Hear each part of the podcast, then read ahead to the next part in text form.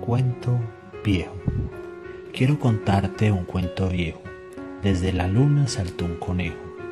Tenía una oreja toda de plata, bastón de oro, traje de gala, zapatos rojos, medias de lana, corbata verde, calzón de pana.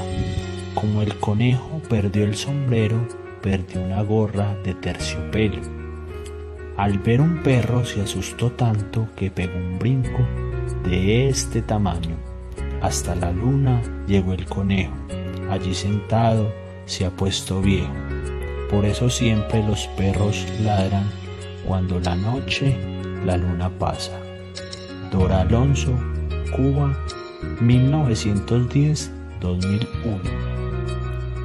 Lectura para todos los días